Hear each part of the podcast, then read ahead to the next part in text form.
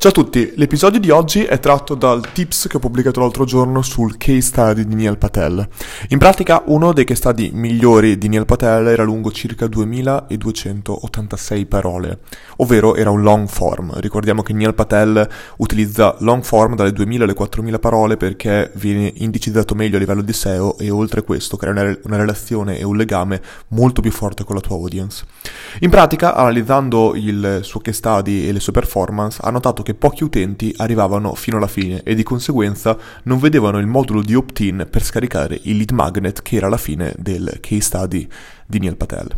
Quindi che cosa ha fatto? Ha incominciato a utilizzare dei tool che aveva a disposizione per analizzare meglio le performance di questi utenti. Ha utilizzato un tool come Word Counter che ci permette in pratica di valutare la lunghezza delle parole e oltre questo anche la complessità, il numero di parole, la lunghezza di lettura, tanti dati interessanti. E oltre questo ha utilizzato anche Hotjar che è un tool che ci permette di creare un tool tra l'altro con una versione gratuita, ci permette di uh, analizzare da un punto di vista qualitativo, di interazione degli utenti attraverso heatmap, attraverso eh, recording delle sessioni.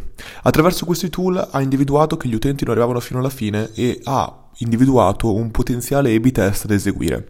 Ha quindi provato a creare un A-B test dove oltre alla versione da 2286 parole c'era una variante B con 615 parole, quindi ha reso l'articolo una specie di riassunto lungo un quarto rispetto a quello iniziale.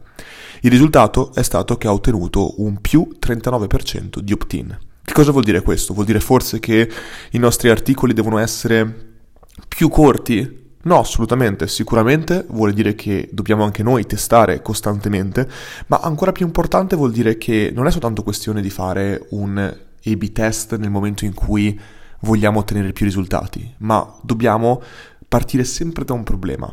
Qual era il problema che aveva? L'utente fino alla fine? Qual era una possibile, conseguen- una possibile soluzione di questo? Portare il form più in alto. È chiaro che ci possono essere decine, se non centinaia di A-B test che si possono fare per aumentare il tasso di conversione di una pagina. È chiaro che bisogna andare a prioritizzare e fare sempre un'ipotesi per, che ci permette di individuare qual è il tipo di test che può avere un impatto che noi ci aspettiamo più forte in assoluto e incominciare da quello, chiaramente considerando l'effort necessario. Bene, per questo tips è tutto, ci vediamo nel prossimo episodio.